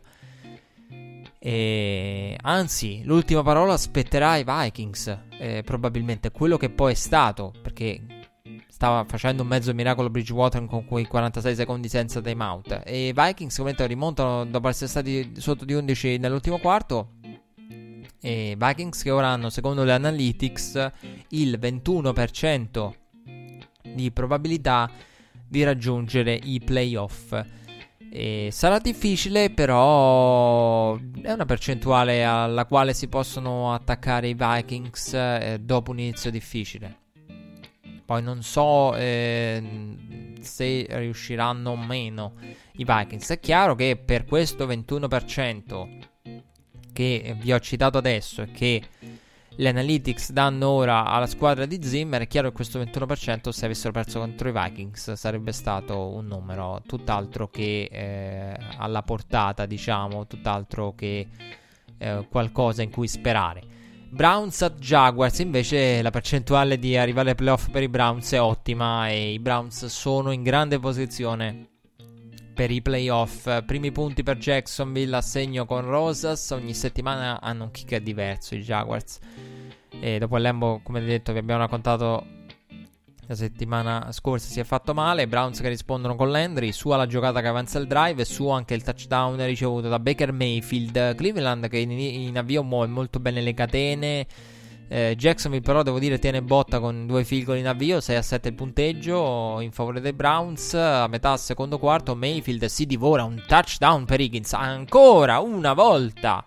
Io ormai mo per la prossima settimana e la prossima puntata di Red Flag io lo metto direttamente nella scaletta, prima ancora di andare a vedere la partita dei Browns ci scrivo Baker Mayfield si divora un completo potenziale da tot yard, Baker Mayfield si divora barra un touchdown, in modo che poi quando arriva il momento cancello uno o l'altra, perché abbiamo parlato la, la situazione per Kareem Hunt, il touchdown mancato, la, la giocata mancata la settimana scorsa, ancora una volta qui si divora un touchdown, questa volta sarebbe, sarebbe stato per Higgins, touchdown fatto, uh, Higgins solo mancato, e tre settimane in cui ne parliamo, solo un field goal per Cleveland, poi qui costa anche parecchio perché lì veramente si passa da un touchdown potenziale a un field goal. Jaguars che poi trovano il vantaggio il tredici a dieci con il passaggio di Glennon, perché ricordiamolo in casa uh, Jacksonville il partente era Glennon, ritornato dopo anni. Glennon, a parte la riesumazione di Glennon, quello che eh, non è ancora chiaro e, e sinceramente non ho capito e eh, non ho nemmeno approfondito, però non ho capito in prima battuta, è che Gardner Minshew la settimana scorsa, io ve l'ho detto quando vi ho parlato dei Jaguars, era questionable, questa settimana era attivo, disponibile in tutto e per tutto, però hanno optato per, per Glennon che non ha nemmeno giocato male, poi questo è il discorso. Passaggio di Glennon, come detto, per il vantaggio il tredici a dieci per il rookie Johnson. Ottimo avvio di Glennon in questa gara. E Browns avanti diciassette a tredici. Poi con il touchdown, il secondo passato da Baker Mayfield, ricevuto da Austin Hooper. E via play action, play action, bootleg che vanno a meraviglia per i Browns. Il running game poi per chiuderla e il, la play action che ne beneficia del running game dei Browns alla perfezione in questa gara. Un Bay- Mayfield um, che può beneficiare della play action, dei boot, del muoversi fuori dalla tasca, e l'ho fatto molto bene in questa partita. Proprio questa è la classica partita, no, de, de, dell'attacco di Stefanski come lo, lo, lo pensa Stefanski, per capirci, quella scuola lì. E quindi per il vantaggio Jaguars che all'inizio del secondo tempo trovano il touchdown eh, del vantaggio dopo un quarto down aggressivo convertito, touchdown messo a segno da Glennon per Eifert. Cleveland risponde con il field goal di Cody Parkey e running game dei Browns che man mano sale in cattedra. Il primo tempo più Baker Mayfield, la seconda frazione più eh, presente running game nel, nel, quel, nelle giocate che contano. sempre presente però durante tutto l'arco della gara Jarvis Landry, quindi l'intersezione tra il primo e il secondo tempo è senza dubbio Jarvis Landry. Bussa alla porta alla fine del terzo quarto Cleveland e con Chubb trova la endzone per il touchdown del ventisette a nove ad inizio quarto periodo. E Jacksonville sotto di otto, cerca a quel punto il drive del pareggio, quarto e dieci per i Jaguars. Oliver Vernon commette un costosissimo rough in the passer che tiene in vita le speranze dei Jaguars. E lì è stata una brutta giocata quella di, di, di Vernon, perché eh, lo abbiamo elogiato, abbiamo elogiato le sue prestazioni, abbiamo elogiato la sua prestazione la settimana scorsa, però qui fa una grande cavolata, lì era veramente finito, quarto e dieci e... era un turnover on downs fatto e finito. Invece Ruff in the Pass tiene in vita le speranze dei Jaguars e poi il touchdown Jaguars lo trovano con James Robinson. Jaguars a meno due, serve la conversione a due punti non trovata da parte dei Jaguars, eh, che hanno ancora due minuti, hanno ancora il two minute warning e tre time out, quindi due minuti abbondanti di gioco rimanenti e tre time out e il two minute warning, ma ciò non basta perché la chiude la il running game di Cleveland, ancora una volta la corsa finale, poi quella del sigillo è di Chubb. Jaguars che hanno annunciato nel post gara di aver licenziato Caldwell, il general manager, che era là sul sul trono, diciamo, del front office dei Jaguars dal duemilatredici, autore di scelte notevoli, perché comunque no, adesso si parlava la settimana scorsa, abbiamo parlato tanto di Jalen Ramsey, tante scelte, Saxonville, giocatori scelti da lui, poi andati altrove, scelte un po' meno felici per ruoli che contavano, come quella di Blake Bortles. E quindi licenziato Caldwell, un record negativo il suo, e credo siamo sulle trenta e qualcosa vittorie e settanta e qualcosa sconfitte, vado a memoria perché l'ho, l'ho letto proprio poco istante prima della puntata. Non è un record positivo e Jaguars che hanno avuto solo una vera e propria stagione di, di livello, quella poi no, conclusasi contro i, i Patriots di Tom Brady. E chissà, e tanti interrogativi anche, no, del, con un altro quarterback al posto di Bortles avrebbero potuto vi- vincere, avrebbero potuto raggiungere il Super Bowl. Boh, una domanda che rimane, probabilmente sì, probabilmente sì, perché veramente sono mancate quelle due o tre giocate a Jacksonville per, per far fuori i Patriots in quella gara lì. E senza Broncos, ecco, questa è una gara che invece ho fatto fuori io. E mi sono chiesto, mi sono rifiutato di vedere anche gli highlights più corti possibili. Manco, ita- manco, le gioca- manco le giocate migliori, manco la gara all'interno della Sunday in sessanta di N F L Network, manco quello. Mi sono proprio rifiutato categoricamente di vedere una roba del genere. Però ne dobbiamo parlare di una roba del genere, perché è quello che va in scena. Allora, il discorso è uno. È una, è una gara che farà discutere. Io, quando eh, mesi e mesi fa eravamo no, a marzo, e dovevamo stare distanti oggi per abbia- abbracciarci con più calore domani, come disse Conte. Quando eravamo in quel periodo là e facevamo i conti per la prima volta con il Covid e quello che avrebbe significato nello sport, io ero convinto che, diciamo, esistesse una visione, esistessero diverse versioni riguardo diversi argomenti superficiali, visioni superficiali e vis- visioni un po' più andando al dunque, analizzando in modo oggettivo la cosa. Quindi del, si deve fermare tutto, non si deve fermare tutto, si può continuare, in che modo, in modo folle, in modo ragionato, quindi vari argomenti. E avevo una visione di dinamica ai tempi, però avevo una visione del alcune cose sono giuste, alcune cose sono blasfeme, non c'entrano niente. Quindi avevo una visione del genere. Man mano col il trascorrere dei mesi, de, degli episodi in cui il Covid l'ha fatta da protagonista, io questa visione non ce l'ho più. Secondo me ormai è veramente tutto accettabile. Tutto, tutto, ormai Ormai è tutto accettabile, perché eh, in una gara del genere, una gara del genere è un po' l'emblema di, di tutto è accettabile. Tutto accettabile inteso come opinioni, come visioni, come scelte. Quindi eh, non riesco a criticare e non riesco a diciamo me- criticare chi dice deve andare avanti, perché è stata la mia visione della mia visione. L'N F L deve andare avanti, l'N F L deve andare avanti, non sei in grado di arginare, il, di gesti- saperti gestire in quest'anno, cazzi tuoi. Quello che succede è successo in casa Broncos. E perché spieghiamo cosa è successo. Situazione al limite, quarterback room dei Broncos out, causa Covid, partita che ne ha ovviamente risentito diventando una farsa a tutti gli effetti.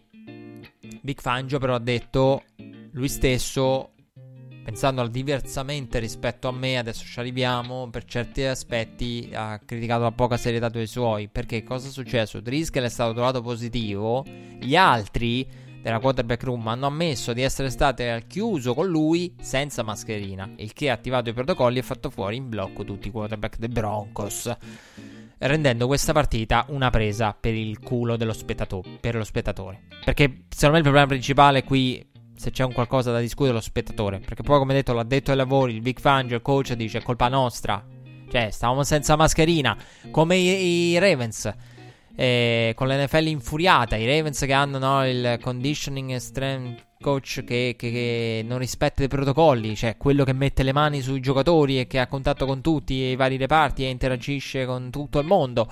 Cioè, a un certo punto bisogna anche vedere chi è in grado di gestirsi e chi non è in grado di gestirsi, quindi giustissimo. Però quello che dico io è, questa è una partita che secondo me è forse la cosa più clamorosa che, che, che una del, del, delle circostanze più clamorose che il Covid ci ha, ci ha regalato ne, in questi mesi, cioè una delle circostanze più estreme, perché qui veramente il discorso è, è l'andare avanti. Qui, questa è una partita che mette a dura prova chi come me ha la visione del la visione drastica del bisogna salvaguardare i giocatori, i giocatori devono sapersi salvaguardare, e non riesco a criticare no, la Lega che dice cerchiamo di andare avanti.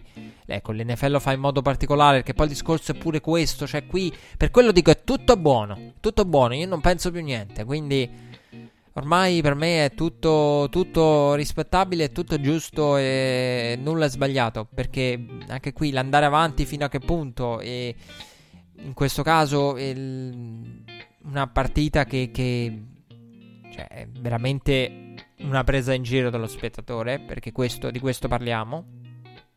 Dicevo, e al limite è una situazione al limite, perché uno può dire andare avanti, ma l'andare avanti fino a che punto? Cioè qui allora, si possono aprire tanti discorsi. Andare avanti inteso come no, si deve giocare, si deve giocare. Questo è quanto di più vicino ci sia al mettere in campo, in campo undici da una parte, undici dall'altra, con le maglie di colori diversi durante tutte le fasi. Perché questo è stato, i Denver Broncos avevano undici con la maglia dei Broncos in campo all'atto pratico. Eh, perché poi quando, quando non hai quarterback, questo è, cioè avere undici presenti che, che si fanno aprire dai Sens eh, in modo da ufficializzare la sconfitta. Quello è avere undici che, che si, si, si presentino. In altri sport una gara del genere eh, avrebbe generato solamente tante polemiche, in altre realtà eh, probabilmente là dove c'è la sconfitta a tavolino, una squadra al posto di Denver in un equivalente con sconfitte a tavolino stile calcio dice io non mi presento nemmeno, mi prendo il tre a zero, perché qui io non, cioè se, mi riesce difficile qualunque cosa, vi giuro, mi riesce difficile qualunque cosa, perché se un giocatore se ne fosse uscito dei Broncos, io se fossi stato un giocatore dei Broncos, con tutto che sono la mentalità bisogna essere seri, rinunciare, sacrificarsi, riconoscere quanto si vale, quanto si prende di stipendio e perché il proprio lavoro, quanto produce a livello di denaro, quindi devi realizzare chi sei e quello che fai, se sei un giocatore o uno sportivo di alto livello a questo, in questo momento storico lo devi realizzare, non puoi andare come il comune mortale, cioè, e sbattertene poi delle conseguenze, perché comunque cioè, devi, devi poi rinunciare, poi sei nella condizione, ti viene richiesto per motivi lavorativi, per quello che il tuo lavoro vale, per quanto ne prendi, ne guadagni tu a livello di stipendio, di ri- sacri- fare dei sacrifici per qualche mese, che poi la stagione N F L io ho detto è, è corta, Quindi non è che gli viene chiesto ai giocatori, non è che viene chiesto loro di sacrificarsi per secoli. E per un tot di tempo sacrifica, come, come tutti, no? Tutti stiamo facendo dei sacrifici, insomma, in questo periodo. Quindi tutti quanti. E uno sportivo deve realizzarlo, secondo me. Però se un giocatore dei Broncos avesse detto non me ne frega niente, va dal general manager, da, direttamente da John Elway, e gli fa: senti John, a me non me ne frega niente, i quarterback se ne fregano, io non vado, io non vado a farmi male in una partita in cui tanto perdiamo. Cioè, allora, se fosse uscita la storia, e non mi pare che sia uscita, per dire, di un giocatore dei Broncos che va da Fangio e dice: coach, io non voglio giocare, business decision, non me ne frega niente, tanto questa la perdiamo. E magari sarebbe stato criticato. Io non ce l'avrei fatta a criticarlo, vi giuro, non ce l'avrei fatta. Perché questa è una gara dove veramente devi sopravvivere ed evitare infortuni, tu giocatore. Cioè cambia completamente la, la prospettiva. E aggiungo, per quello dico, no, una partita del genere, uno dice vabbè, è una farsa, si può dire. Io vi faccio es- tutti gli esempi proprio perché è tutto giusto e non c'è niente di sbagliato qui. E come in una situazione del genere è quello che, che poi alla fine uno si aspetta. E di, vi dico anche, dice vabbè, undici con una maglia, la maglia di Denver, ok, ma se, se a coinvolgere, per dire, invece che la quarterback room fosse stata una parte dei backup linemen, nessuno si sarebbe indignato. Perché il discorso è anche questo.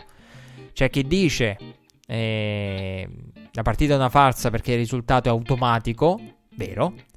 Però dall'altra parte c'è chi può dire vabbè, ma sono i quarterback, e quindi, cioè nel senso, ci sono tanti giocatori, tante squadre che hanno positività, assenti eh, e nessuno ne parla. Perché, cioè, un po' come ah, è una presa in giro, i Ravens dovranno schierare, perché al momento è quello lo scenario, R G tre e non Lamar, ok, ma qua il backup lineman, la positività del backup lineman non se la fila nessuno, per dire, no? O del giocatore che, dello special team. Quindi E, e quindi uno dice vabbè, se vuoi, quindi anche il discorso, no, della star, manca la star, è, è un discorso complesso. Cioè a me non piace il discorso moralista del ah, ma se manca Mahomes è il finimondo, grave, l'N F L va avanti, e se manca un, gioca- un altro giocatore, per dire, se Mahomes è l'unico assente diventa un caso nazionale, se l'unico assente è un backup lineman non se la fila nessuno quella partita con le assenze Covid, ipoteticamente, vero?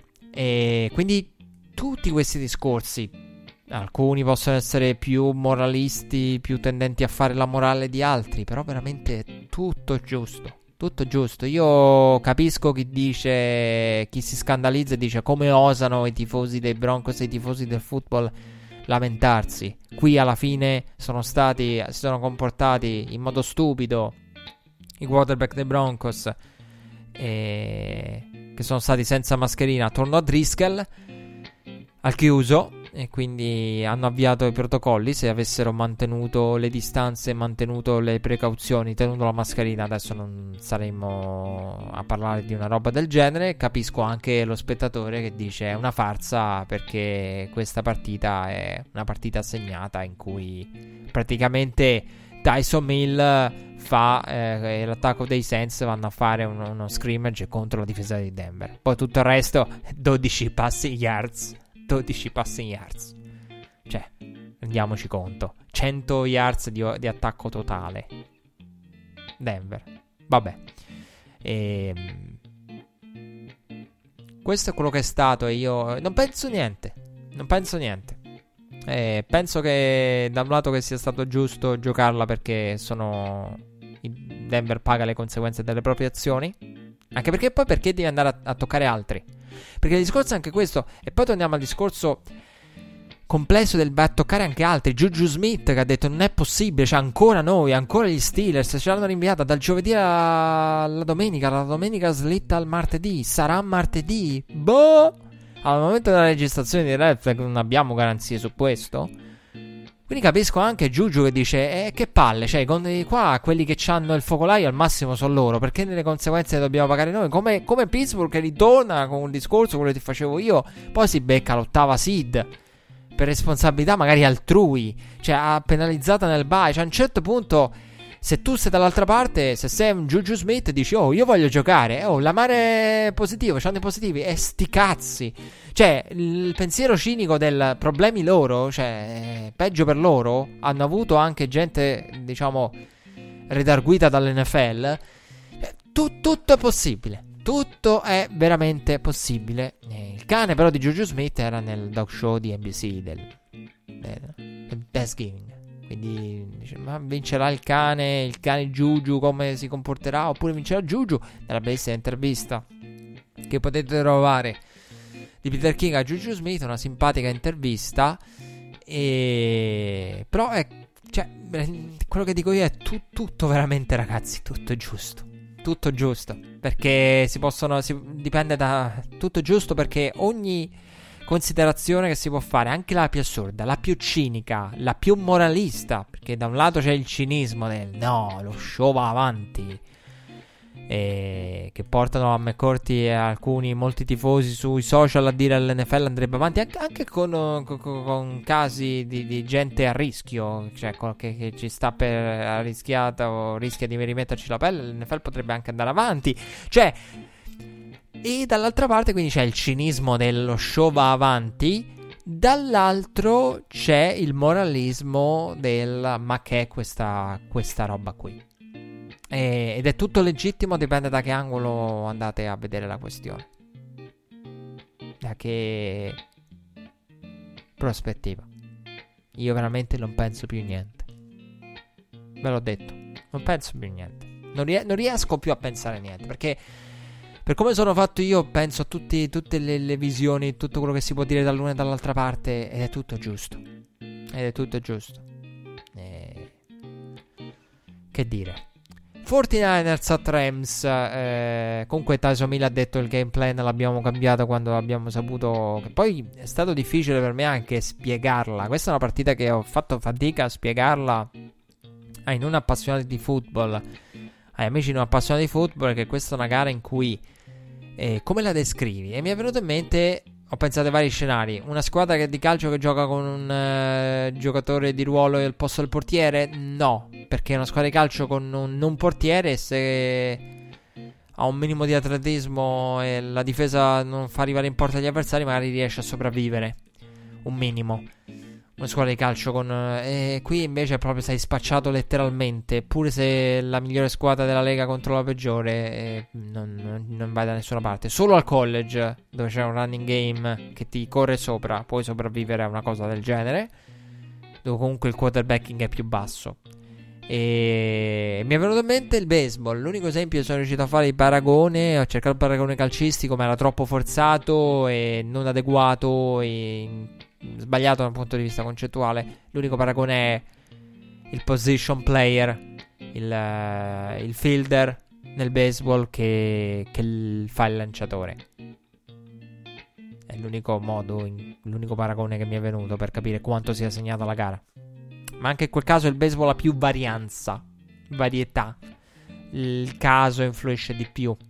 Quindi abbiamo visto spesso, no, anche dei giocatori di posizione lanciare sul monte in extra innings, in situazioni di bullpen, eh, vittima di, di assenze, infortuni, gente a riposo, eh, il bullpen, quindi si chiama il giocatore. Abbiamo visto anche andare uno due tre, eh, position player nel baseball. Mi è capitato di raccontarlo, anche cose del genere.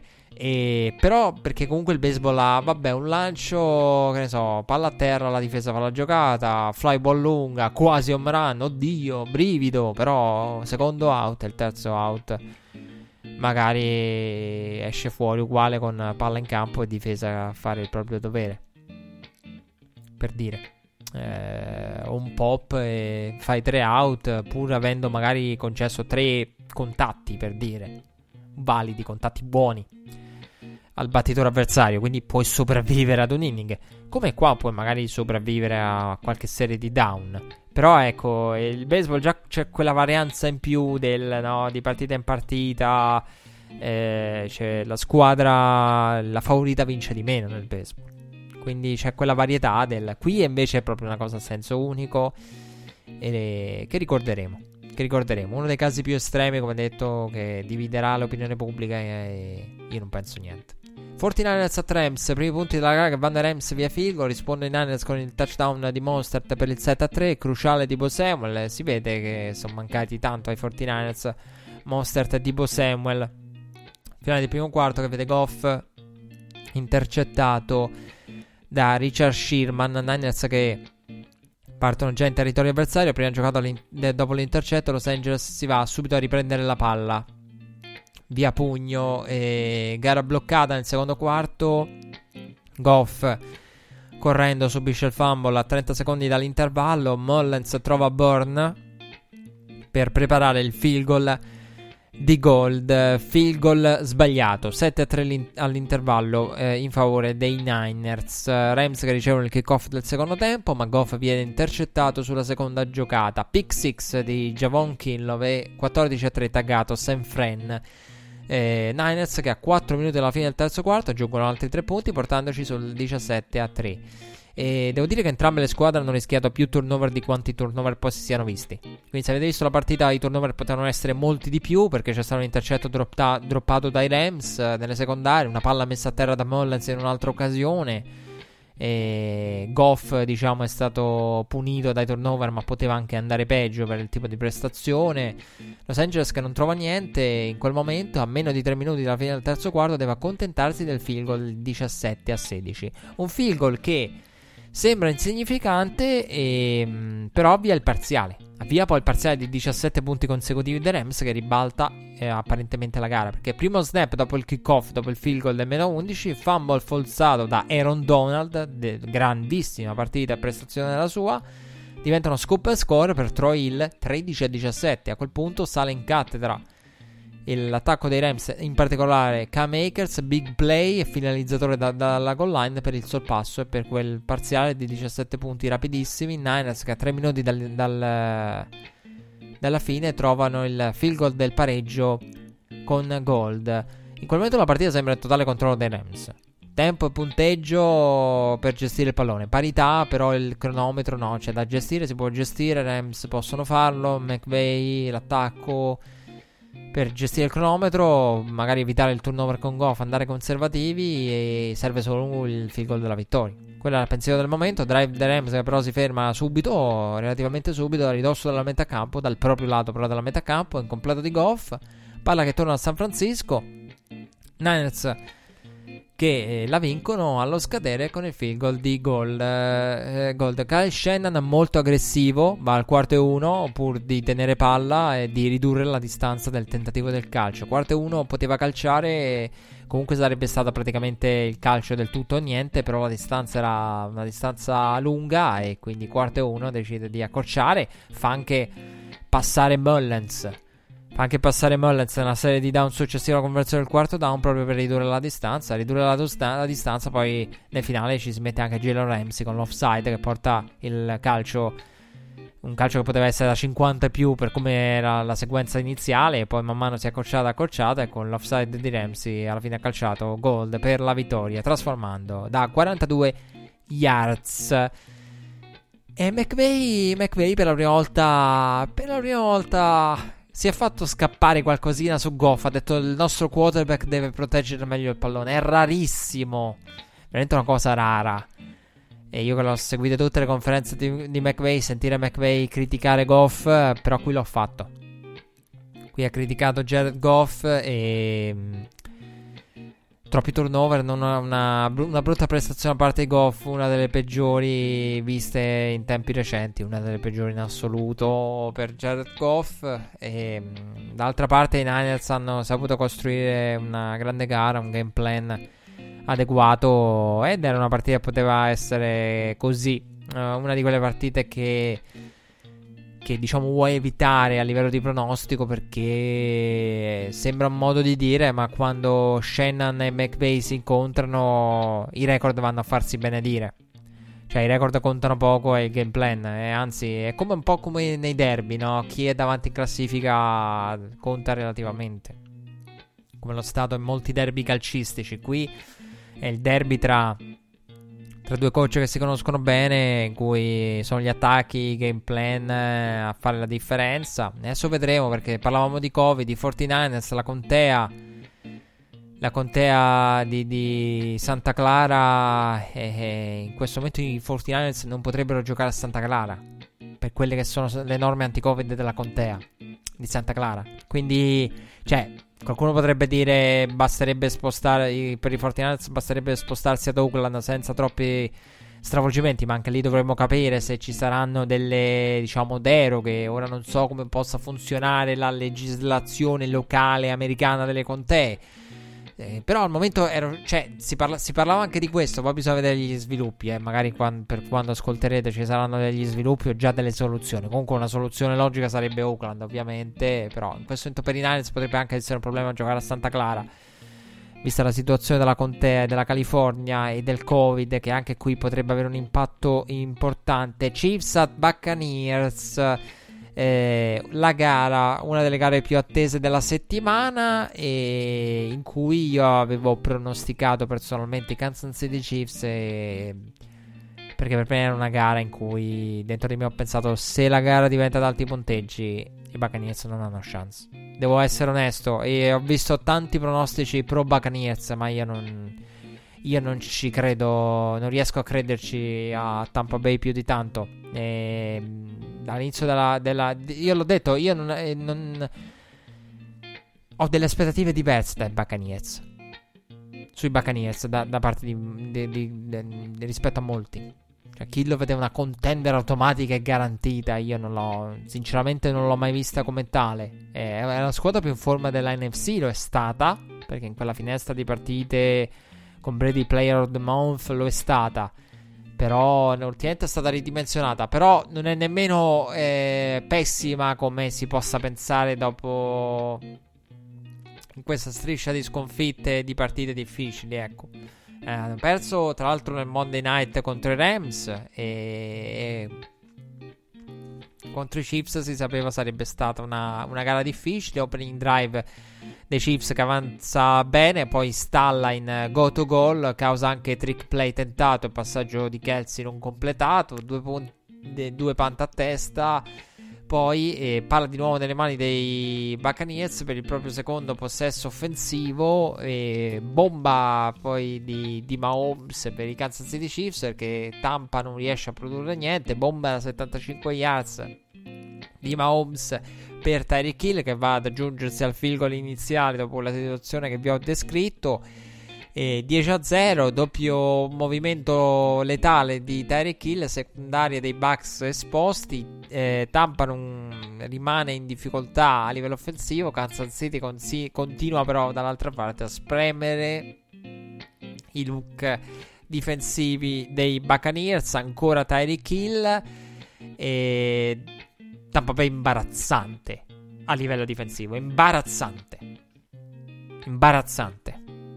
C'è un game plan del genere, io vi giuro, presidente degli Stati Uniti, eh, Anthony Lynn contro tutto lo staff di Bruce Arians, il vicepresidente Byron Leftwich e il segretario di Stato. Io vedo già la prossima Casa Bianca: Bruce Arians presidente, eh, Leftwich eh, vicepresidente, e direi a questo punto Todd Bowles segretario di Stato.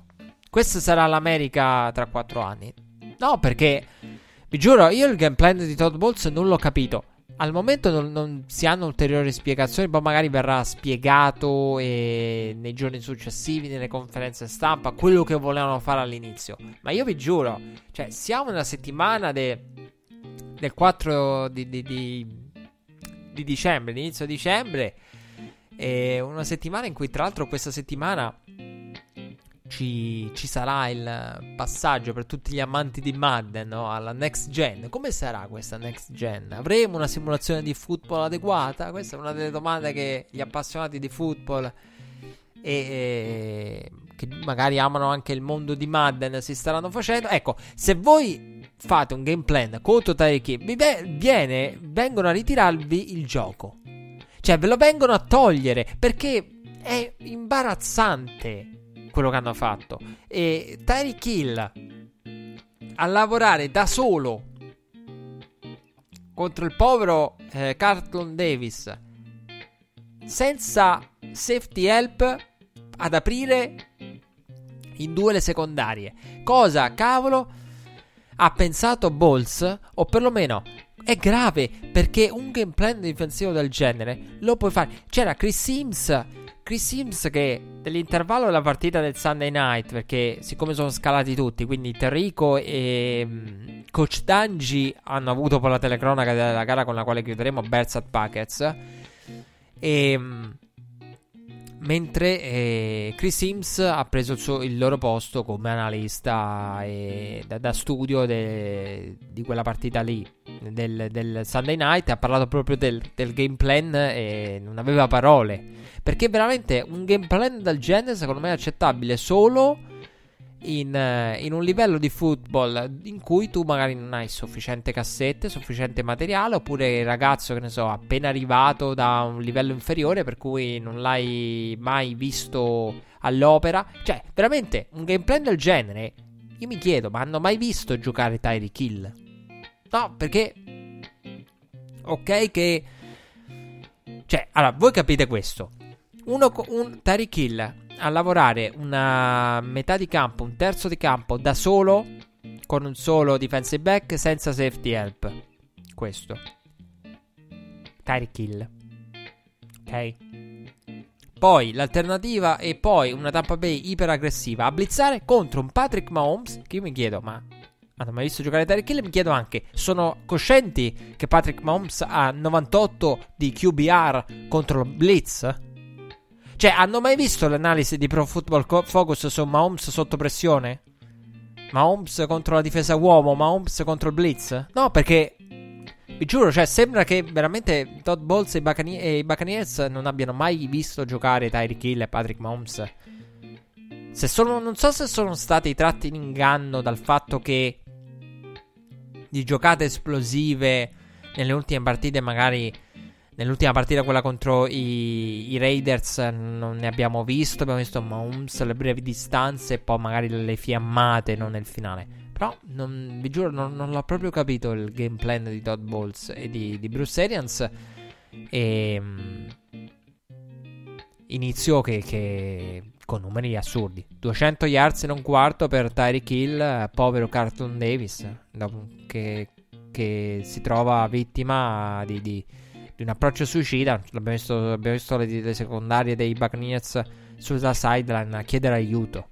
Anche Tyreek Hill a un certo punto ha rievocato la famosa scenetta di Shannon Sharp contro i Patriots, no? la, la National Guard in arrivo, chiamata aiuto, perché eh, gli hanno chiesto aiuto eh, i poveri Buccaneers al proprio staff, perché era veramente un qualcosa di suicida, che poi è entrato nella testa di Carlton Davis, perché Carlton Davis nel secondo tempo e più avanti nella gara era talmente a distanza di Tyreek Hill che gli concedeva yards dopo la ricezione immediatamente dopo il catch, perché lo teneva talmente a distanza, cioè lasciava talmente tanto cuscino che ehm, poi magari gli concedeva una ricezione facile con qualche yards dopo la ricezione, proprio in, incontestato, senza andare a contestare subito dopo la ricezione o la ricezione stessa, eh, Tyreek Hill. Quindi, eh, perché? Perché ti entra nella testa dopo che sei stato colpito in quel modo lì, con duecento yards in un quarto. Tony Romo scherzava di questo passo, ne fa mille. Kansas City diciassette a zero, palla nella red zone per affondare ulteriormente, ma la pressione di Shaq Barrett fa uscire la palla dalle mani di Mahomes. Tampa trova finalmente per la prima volta la metà campo avversaria e il touchdown con il balletto sulla sideline di Ronald Jones, molto bello, che passa però inosservato eh, per via del risultato finale. Tampa Bay a meno dieci e in quel momento Chiefs che tornano nella red zone, escono con il field goal del ventisette. Buccaneers molto più accorti da quel momento un po' rispetto ai primi drive. Secondo tempo che viene aperto dai Bucks e con Brady trovano Gronkowski, una giocata che sembra accendere i Buccaneers. Gronkowski first and goal, eh, drive però poi rimane lì e non riesce a produrre di più quando conta nel, nella zona in cui, nelle giocate da quattro punti, no? Quelle che separano il touchdown dal field goal, costretta al calcio Tampa del dieci a venti. Ancora Tyreek Hill sul possesso successivo contro Carlton Davis, più diciassette di nuovo.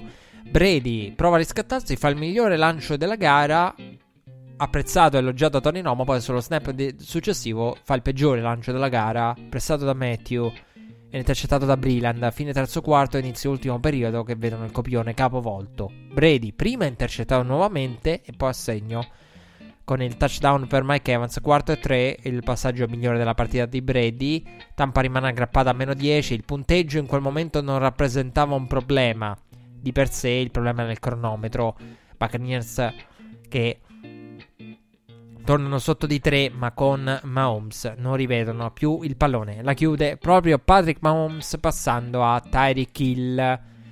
E... incredibile partita, perché il punteggio finale è fin troppo. Allora, io in tante occasioni ho detto Tampa Bay è stata munita fin troppo, cioè la, la partita contro i Saints, il punteggio sono una cosa relativa, cioè lì è una partita che finisce e il punteggio è solamente una cosa formale, perché la partita era già bella che è andata. Qui il punteggio non rispecchia, eh, al contrario, lì era fin troppo cattivo, qui cioè oddio no, era cattivo a, a sufficienza. Poi ci sono quelle partite, no, in cui il blowout è fin troppo cattivo, mi viene in mente quella dei Cowboys in cui sono gli episodi a farlo diventare un blowout, come anche quella dei Texans contro Lions.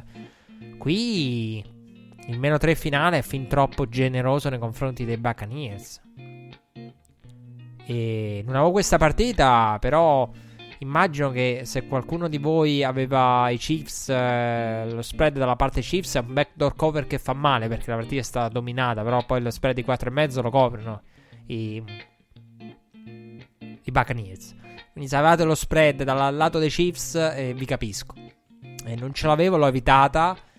E al massimo massimo avrei inserito Chiefs vincenti, e però e... il punteggio finale di tre non rispecchia quello che è stata una gara a senso unico, e una gara a senso unico, un approccio suicidio da parte dei Buccaneers. Devo dire che però i Buccaneers poi hanno limitato Mahomes e raffreddato, fatto raffreddare l'attacco dei Chiefs, perché poi quando il punteggio man mano hanno accorciato è perché hanno raffreddato l'attacco dei Chiefs. Però l'approccio iniziale sinceramente deve essere capito, e l'approccio iniziale è quello che poi a tutti gli effetti è stato, e Tampa Bay si è adattata, devo dire ha preso le contromisure, le contromisure hanno anche funzionato, ma quello che hanno concesso con l'inizio è stato talmente grande da bastare avanzare per gestire poi il resto della gara. Kansas City ha dovuto gestire il resto del, del match. Bears at Packers, eh, opening drive, eh, ormai classico stile Packers, ormai ci siamo abituati, non ha senso nemmeno dirvi chi riceve, come finisce il drive, l'opening drive dei Packers è un classico. Chi, chi riceve e cosa fanno? Touchdown di Devontae Adams. E Bears che rispondano con il drive che vede la corsa cinquanta più yards di Montgomery, avanzata di Chicago che stalla su go to goal con Mitch Trubisky, M V P Mitch. Ottima giocata della difesa che in quell'occasione nega proprio al nostro M V P Mitch di ritorno dopo la panchina arrivata nella week tre, eh, subentrato al posto di Foles. M V P Mitch ritorna, eh, si è parlato di lui durante il Sunday night, ama il football, non ama il football, voglio godermi queste occasioni perché non so quante ne avrò, e, e lì sembra sembra una partita equilibrata, poi la partita diventa a senso unico come era nelle aspettative. Packers che continuano ad essere efficienti, altro dive, altro touchdown per Rodgers, questa volta ricevere nella end zone Mercedes Lewis. Mitch decide di, poi di spingerla nella end zone avversaria e viene intercettato, palla in mano ai Packers, punteggio sul tredici a tre, causa P A T sbagliato da Crosby in avvio. Rodgers ancora a segno dopo un quarto down convertito per il venti a tre su terzo e sette, penalità per i Bears, da, down da ripetere, scoop and score del ventisette a tre. In quel momento su quaranta giocate trenta erano state dei Packers in controllo totale del pallone, e a una ventina di secondi all'intervallo i Bears dopo l'interferenza dif- difensiva trovano il touchdown passato da Mitch Trubisky per il dieci a ventisette degli spogliatoi. Green Bay però continua a dilagare, ad allungare nel secondo tempo, una gara a senso unico, e quella dei Packers e... che la controllano, ne mettono a segno quarantuno poi di punti, superano i quaranta punti e possono celebrare una grande vittoria. E una Green Bay che... la cosa assurda è se i Bears avessero vinto sarebbero tornati incredibilmente nel discorso division, Sì, poi doveva succedere, dovevano, sarebbero dovute succedere, accadere un bel po' di cose, però questo era dato di fatto. E una bella vittoria da parte dei Packers, arrivata contro un attacco dei Bears che non è Mitch o Falls. Mitch o Falls non c'è grossa differenza tra le due versioni dei due attacchi. E quello che però è mancato in questa gara, lo riconosco, l'ho difesa a spada tratta là dove meritava di essere difesa. Qui non la difendo perché non merita di essere difesa, la difesa dei Bears, scusate il gioco di parole, perché la storia della partita, più che l'attacco dei Bears che non mette punti, è sì, l'attacco dei Bears, il turnover, non mette punti, però la difesa dei Bears, ogni drive di Aaron Rodgers avanza, avanza inesorabile, e questa è stata la storia della partita. Quindi anche con un attacco, diciamo, eh, linea par, questo, quello dell'attacco dei Bears è un attacco parecchio sub par, però con un attacco medio la partita non la vinci comunque, probabilmente perché Aaron Rodgers, eh, l'attacco di Green Bay era in forma e la difesa dei Bears non aveva le contromisure in questa. Poi ci sono tante altre partite in cui la difesa dei Bears di opportunità infinite ne ha date all'attacco, non è questa però la gara. Siamo arrivati alla conclusione di questa puntata di Red Flag, una puntata di Red Flag eh, con argomenti di ogni genere, la numero settantaquattro come detto, che volge al termine. Abbiamo superato il Thanksgiving, speriamo che l'N F L possa resistere e vedremo, vedremo quello che sarà. Eh, saranno settimane non semplici quelle che ci aspettano, con il Covid che incombe, il Covid che ha impattato questa settimana probabilmente più di altre. Non parlo solo di schedule, parlo anche di quello che abbiamo visto. Quindi vedremo, saranno decisive le prossime, dobbiamo essere, secondo me, in questo senso pronti a tutto e sperare che l'N F L regga bene. Per il momento ha fatto un ottimo lavoro, le partite le, le sta giocando, poi più o meno se ne può discutere, l'abbiamo fatto, vedremo. Appuntamento, noi però la certezza è che Red Flag ci sarà, ci sarà tra sette giorni per una nuova puntata. Grazie per essere stati con noi, ciao a tutti e buona settimana a tutti.